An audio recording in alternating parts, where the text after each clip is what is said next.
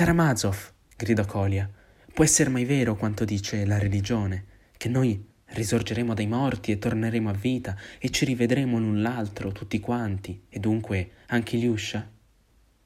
Senza fallo risorgeremo, senza fallo ci rivedremo e lietamente, gioiosamente, ci racconteremo a vicenda tutto ciò che è stato. Fra sorridente e rapito rispose Alyosha. Ah, come dovrà essere bello! Sfuggì dal petto. A Colia. Sigla.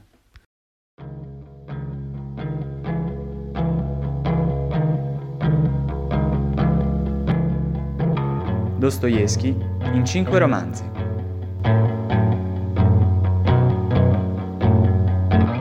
A cura di Matteo Cirilli.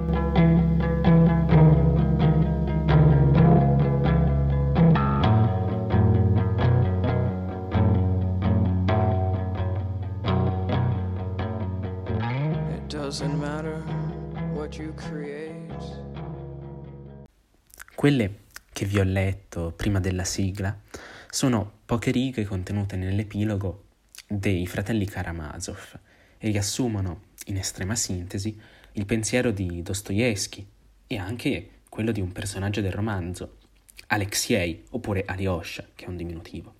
Pensate che l'autore stesso scrisse che costringerò il lettore ad ammettere che il cristiano puro non è un'astrazione, ma una cosa reale, possibile, evidente, e che il cristianesimo è l'unico rifugio della terra russa contro tutti i mali. È per questo che ho scritto il romanzo. Ma non affrettiamo i tempi. Prima di partire, una doverosa precisazione. Su I fratelli Karamazov si è scritto, è inutile dirlo, tantissimo.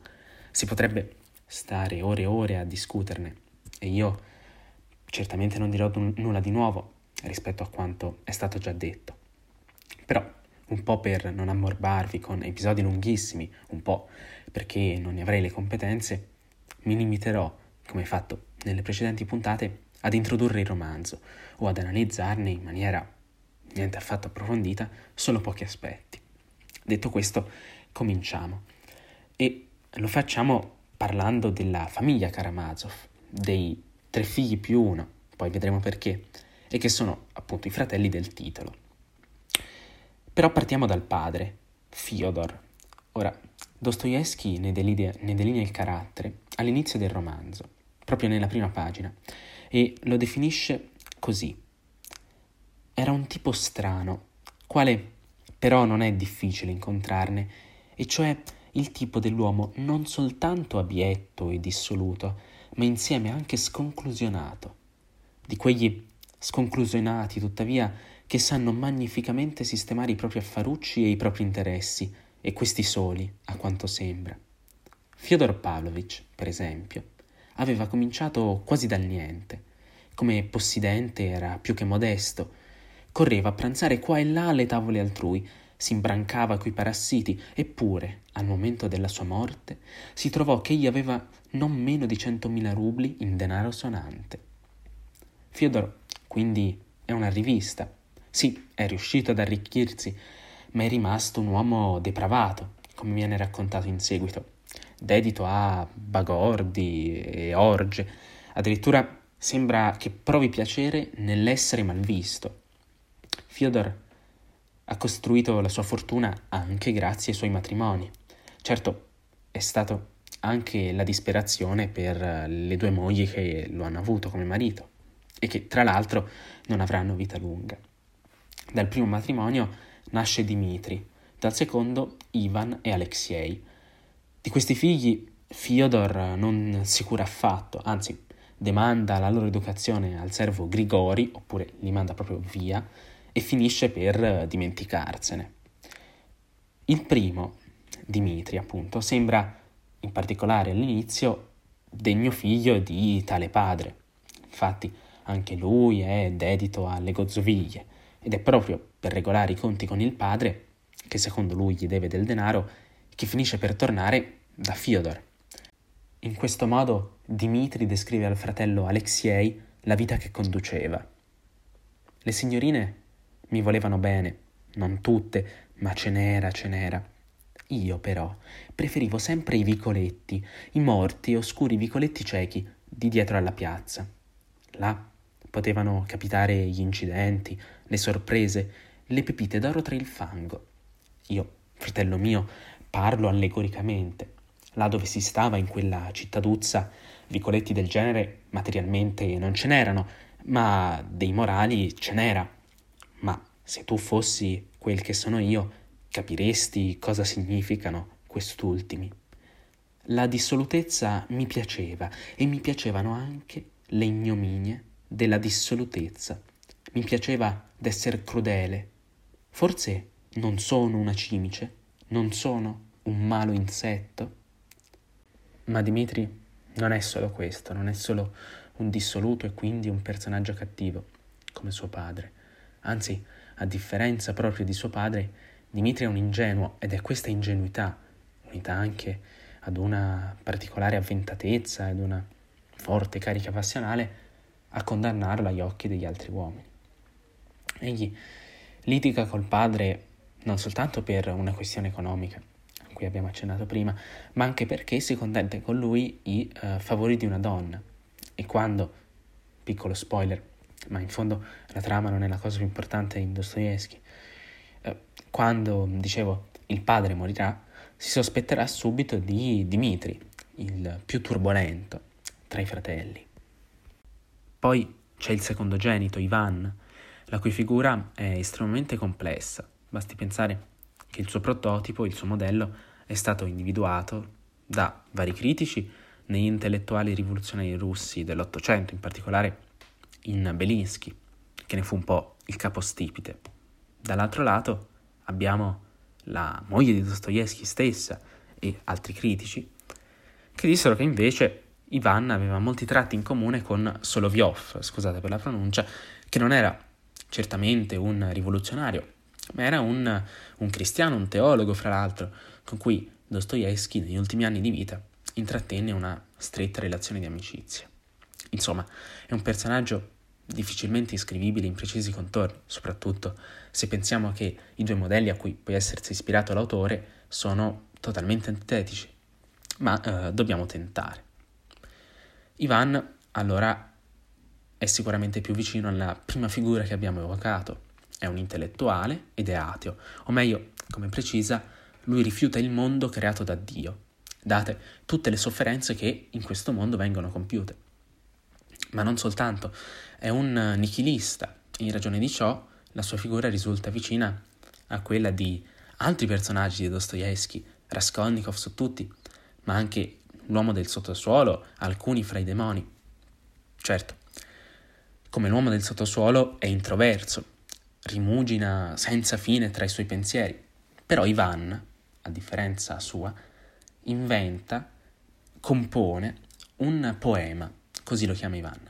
Si tratta in realtà di un racconto, chiamato Il Grande Inquisitore, di cui avremo modo di parlare tra pochi minuti.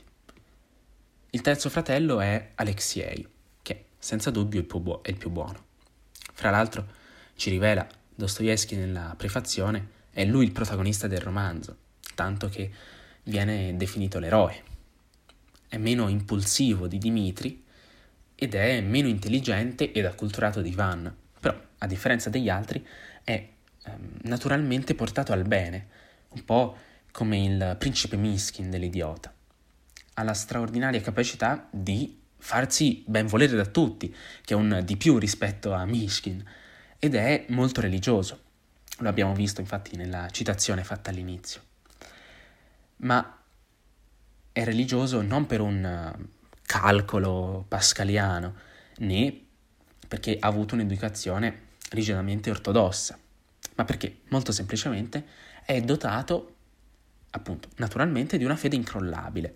Tra tutti è il personaggio che io definirei meno tormentato, mosso soltanto da un, eh, da un reale, da un ardente amore per Dio.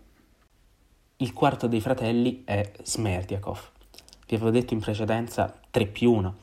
Questo perché Smerdiakov dovrebbe essere il figlio illegittimo di Fyodor, anche se non c'è mai confermato direttamente, è probabilmente il figlio legittimo di Fyodor. nato dall'unione del padre con una sorta di mezza pazza, potremmo dire, morta dando alla luce il bambino. E anche Smerdiakov, ecco, non ha proprio tutte le rotelle a posto, verrebbe da dire. Vive con il padre come servo, è malato, eh, dice Dostoevsky ha un colorito giallognolo, insomma, non se la passa benissimo, ed è un misantropo che, un po' all'insaputa del fratellastro Ivan, trova proprio nelle idee di Ivan, nelle idee nichiliste, il suo supporto filosofico, morale, se vogliamo, per sfogare il proprio odio. Ecco, diciamo che Smerdiakov è un Ivan ancora più spinto, è il nichilista duro e puro che Dostoevsky disprezzava, per quanto ritenesse che ci fosse poco di duro e puro in un nichilista. Ecco. Ora, arriviamo al romanzo nel romanzo, all'episodio del Grande Inquisitore. È, come accennavo, un racconto fatto da Ivan al fratello Alexiei e si tratta di questo. Ai tempi dell'Inquisizione, Gesù torna sulla terra, in particolare a Siviglia.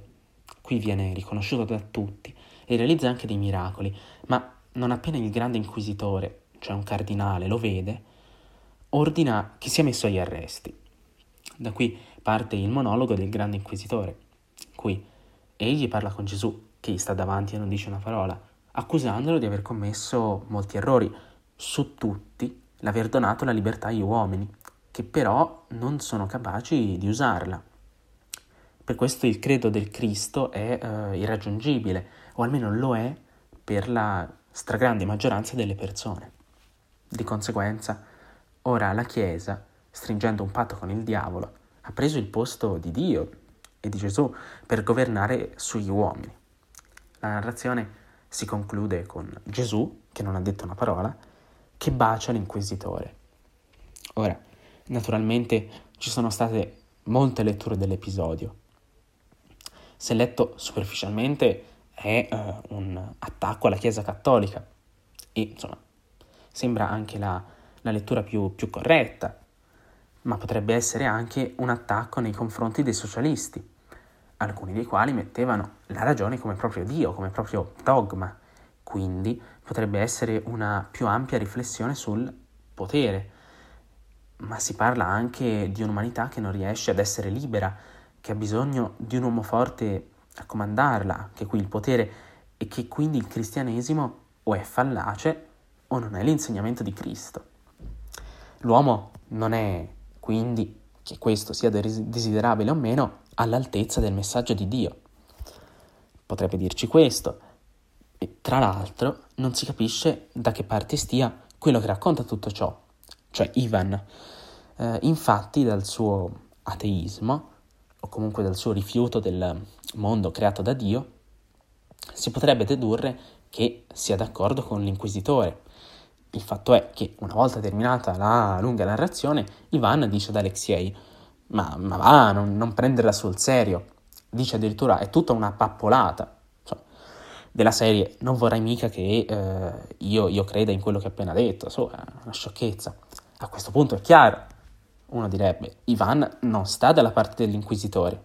E invece no, perché Dostoevsky in persona scrive di suo pugno una lettera che Ivan Karamazov è un uomo schietto, che ammette francamente di essere d'accordo con la concezione che il grande inquisitore ha dell'umanità e con l'idea che la fede di Cristo ha portato l'uomo troppo in alto rispetto al posto che merita.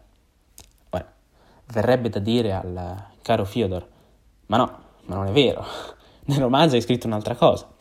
Ci sarebbe poi da aggiungere che Dostoevsky scriveva le lettere direttamente in bella, a differenza di molti suoi contemporanei, quindi spesso capita di trovare degli errori, però uno così diciamo, vistoso, grossolano, è difficile da comprendere. Comunque sia, mi viene da pensare che mh, mm, anche qui sta eh, il bello di Dostoevsky, nella sua contraddittorietà in quella dei suoi personaggi, perché così facendo eh, lascia a noi interpretare, lascia che ognuno si faccia la propria idea. Ora, io avrei terminato. Si conclude qui la prima rubrica del Miche Pod, cominciata quel giovedì 11 novembre 2021 nel bicentenario della nascita di Dostoevsky. Prima di lasciarvi però vi leggo una poesia che il grande Charles Bukowski scrisse proprio sul nostro Fyodor, che mi auguro può essere un incentivo per leggere uno dei più grandi scrittori della letteratura mondiale. Contro il muro, il plotone d'esecuzione è pronto. Poi gli hanno concesso la vita.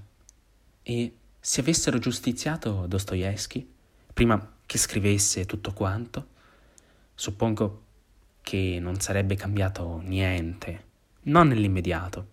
Ci sono miliardi di persone che non l'hanno mai letto e che non lo leggeranno mai.